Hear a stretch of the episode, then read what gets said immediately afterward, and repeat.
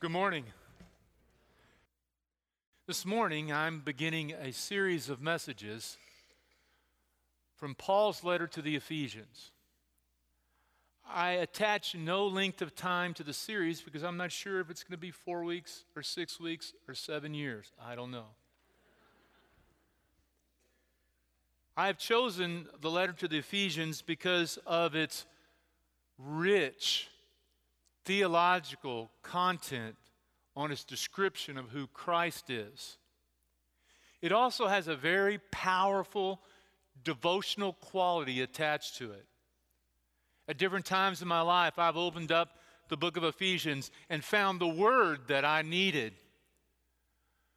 But it's also appropriate for us because it gives rich and beautiful imagery for what it means to be in Christ. All throughout the letter to the Ephesians, Paul says, We are in Christ. And when he talks about being in Christ, he's not talking about me or you, he's talking about us, the church. And at one point in the letter, Paul writes these words. He, he's praying from a deep place in his spirit when he says, My prayer for my people and for my church and for the people of Ephesus is that you would grow in the knowledge of God. That's my prayer. That we would grow in knowledge of who God is and what God wants. Then he prays the second prayer and he says, I pray that your mind would be opened to the hope we have in Christ and you would live from a place of confidence we could use more confidence. We could use more hope. That's my prayer. And then the third thing he says is he says, We have power available to us that we can't even imagine and dream about. Power, the same power that raised Jesus from the dead, is the same power available to you to get you up out of whatever you're living in to live a new and happy life but not just a power for you, but a power for the church. And so his prayer is, as he writes this letter, that our eyes would be open as to the depths and the riches and the beauty of what Jesus can do living in us and through us. And so, as I opened up this letter, I said, Lord, what is it that you want for your people, for your church? And my mind has been on this one verse. This one verse where Paul says that at the right time, the right time, and this just feels like the right time right now for me. He says, and this is the plan that at the right time, is this the right time? It's always the right time when you're, you're seeking a word. This is the right time that He will bring everything together. You know, I look at the world and I see it feels like the world's coming apart. It feels like things are coming unglued. It feels like things are coming unhinged. And it's not just natural disasters, it's that we are, as a people, are pulling ourselves apart. And he says that through Jesus, that Jesus is the one force at work in our world, that Jesus came to reconcile God to human beings and human beings to one another through his death on the cross. And that to me seems like the right time for us, for Jesus to be at work in our world, to bring people together, everything together. Oh, I'm going to preach now, and I'm just getting started. And that he wants to do at the right time for our church. Our church, this moment this time, He wants to bring us together. And how will He do it? Not under my teaching, not under your values, not under my personal agenda, not the agenda of some celebrity preacher or some politician, but under the authority of Jesus Christ. Now, I don't like that word authority very much. I'm one that has a tendency to rebel against authority. I'm one that doesn't like authority. I'm a pro I'm a troublemaker. I couldn't think of the word, but I'm a troublemaker. But I, what I've learned about Jesus from Paul is that if you're going to be under someone's authority, let it be under the authority of Christ. Because Christ is a good and loving Savior, and God is a good and loving God. And He says He's going to bring us together under His authority, everything in heaven and on earth. And this is what He says at the end of the chapter. He says that God has put all things under the authority of Jesus. That he has delegated Jesus to bring his message to the world, given him the authority over us and the church, over all things for the benefit of the church. And he says, The church, this group of people, not this building, but you people are the body of Christ, and that he lives in you and in me. And that through us, he's going to bring his fullness and presence and power and hope and knowledge to the world. That's a big call, isn't it? That's the right time. Is this the right time? I think it's the right time. It's the right time for me. It's the right time to bring us together. Good analogy. I'm on a, I'm on a mission this year. I'm going to read 24 books, and I'm already done. I love to read. And I just finished reading a good book, one of the best books I've ever read, and I've read a lot of books. This is called The Boys in the Boat. Before I read it, I knew absolutely nothing about crew rowing. Crew rowing is a, was a very popular sport in the beginning of the 1900s and still remains so. But I had no idea the effort and the physical regimen required and what it took to row a nine man boat. This book is wonderful because it tells the story not only of rowing and the quest of nine men, young men, at the University of Washington who went to Berlin to win the gold medal in rowing and their story. But it tells the story of the Great Depression, talks about the Dust Bowl in Oklahoma that, that drew people out to California and to the West Coast. And it talks about the rise of power, of Hitler to power, and the forces that were worked to oppose it, and those who attempted to boycott the 1936 Olympics. But more than anything, it talks about what can happen when nine people who come together and work as a team and what they can accomplish. Tells a story of nine young men who grew up in very hard circumstances. One of the young men, who's the star of the story, was basically abandoned by his family after his mother died. His father, at the age of 13, left to fend for himself. Oh, if college kids think they got it tough in the world, you ought to read what it took to go to college during the Great Depression. We got it easy, they had it hard. But what I learned about this story of rowing is that it all depends on teamwork and having the right person in the right seat in the boat. Let me show you a photograph of the gold medal winners.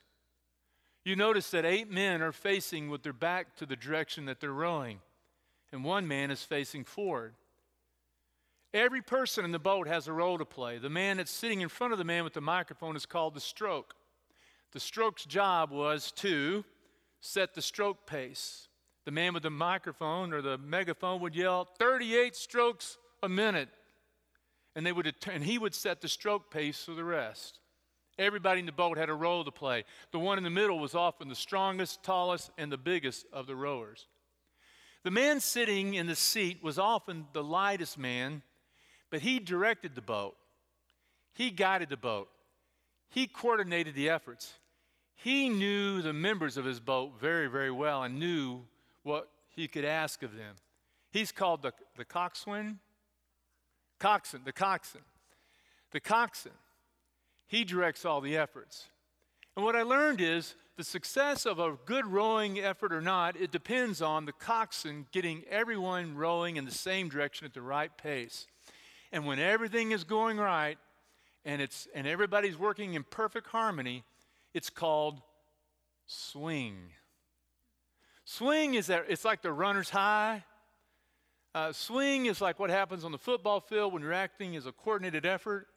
It's when everybody's moving in perfect harmony together and the boat begins to plane and it requires less effort and it's more efficient. That's what they're all looking for is to get their swing.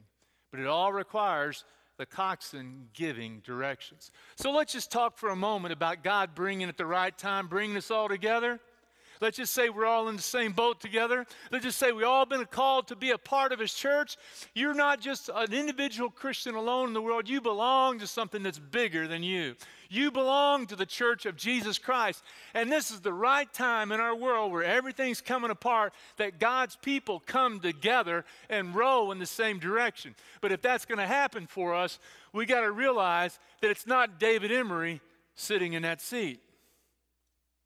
It's not our board sitting in that seat.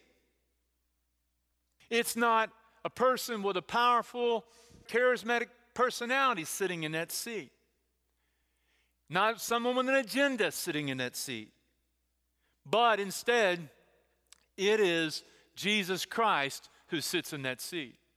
And if we're going to follow Jesus Christ, and if we're going to row together, and if we're going to get our swing, we're going to have to surrender our own personal agendas, our own personal opinions, our own desires, our own hurts, whatever, and get in the boat with Him and let Him direct our efforts and get under the authority of Jesus Christ. That's what Paul's talking about in this letter. If anybody knows something about getting in the boat, it would be Paul. You see, Paul himself, as you may remember his story in the book of Acts, chapter 9, Paul wasn't in the boat at one point. Paul, in fact, was outside the boat and was actively persecuting the Christians and the followers of Jesus. In fact, in the book of Acts, chapter 9, Paul is on his way up to Damascus, going to persecute Christians. We're on the road. Jesus encounters him and said, What are you doing? Why are you persecuting me, Paul? Paul is brought to his knees, and of all people, of all the people in the world that day, he chose Paul to get in the boat with him. And at that moment, he surrendered his, his life to the authority of Jesus Christ and became one of his apostles. And when you get down to the book at the end of Acts, you realize what it did cost Paul to get under that authority. At the end of the book of Acts, chapter 28, you find out where is Paul. Paul's life has led him to Rome. And in Rome, he's living under house arrest. He lives there for two years in chains and guarded. We find out that during that period of time, men and women would come to him to receive teaching and instruction on the way, the people of the way, the way of Jesus Christ. And there ultimately, after that, in 65 AD, Paul would be marched out of that room and they would execute him and take off his head. Also, in the same year in Rome, we, tradition says that Peter, one of the other apostles, was also crucified the same way that Jesus was crucified, but upside down. And so, if you want to know why Paul wrote the letter, where he wrote the letter to the Ephesians, Paul wrote it under house arrest.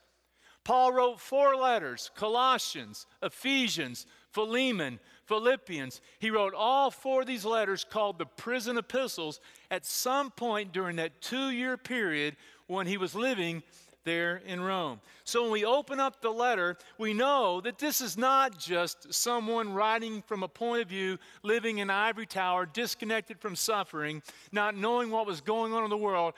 Someone who knew what it was like to feel the world coming apart. When he talks about everything coming together, he had a vision. He had a vision of what God was going to do in Jesus and that God was using him and his life to bring people together and that this is his time. It's our time now, but at that time it was his time. And he says in chapter 1, verse 1, this letter is from Paul, chosen by the will of God to be an apostle. That word apostle means someone who was sent. You see, Jesus chose 12 apostles from his disciples, he gave them his authority to go and teach and share the message of the church. Paul, then, of all people, was chosen to be an apostle by Jesus himself and called to be sent to the Gentiles. The original apostles, they themselves were called to work among the Jewish people.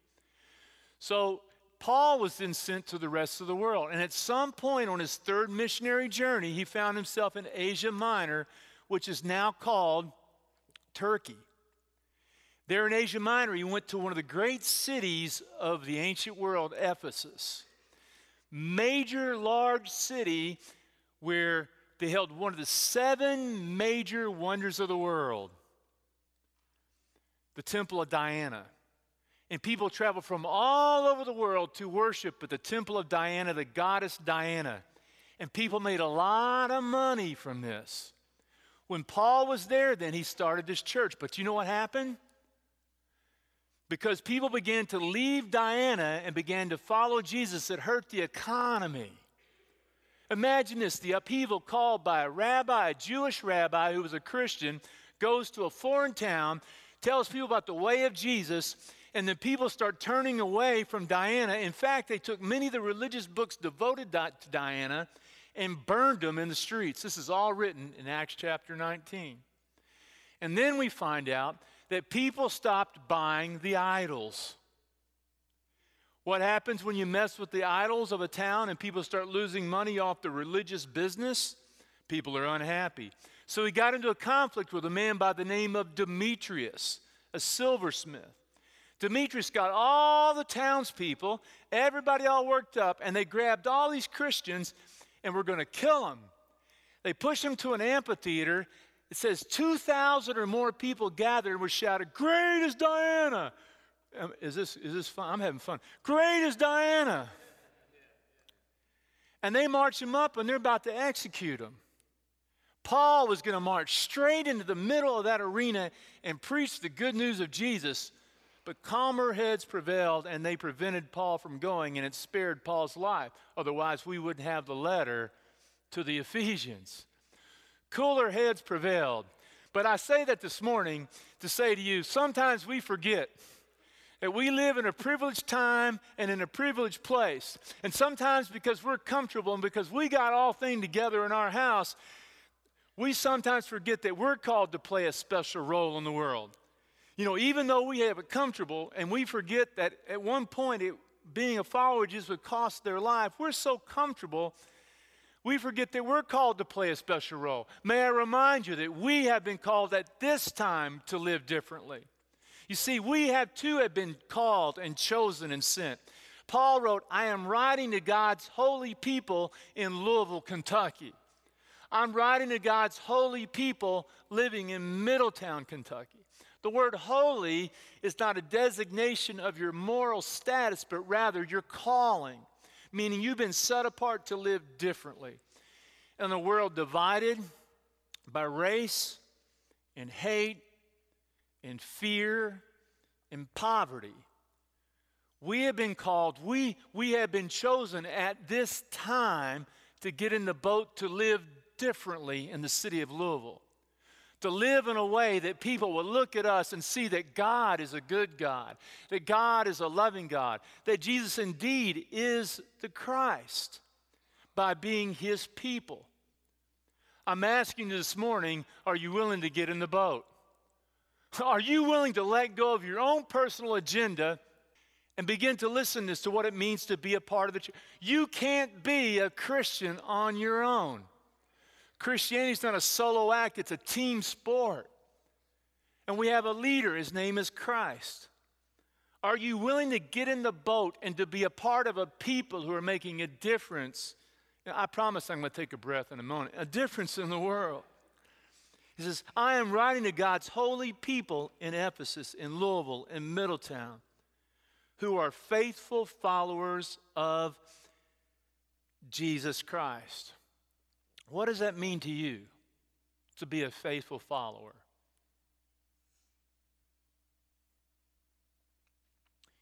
What does it mean to follow him faithfully?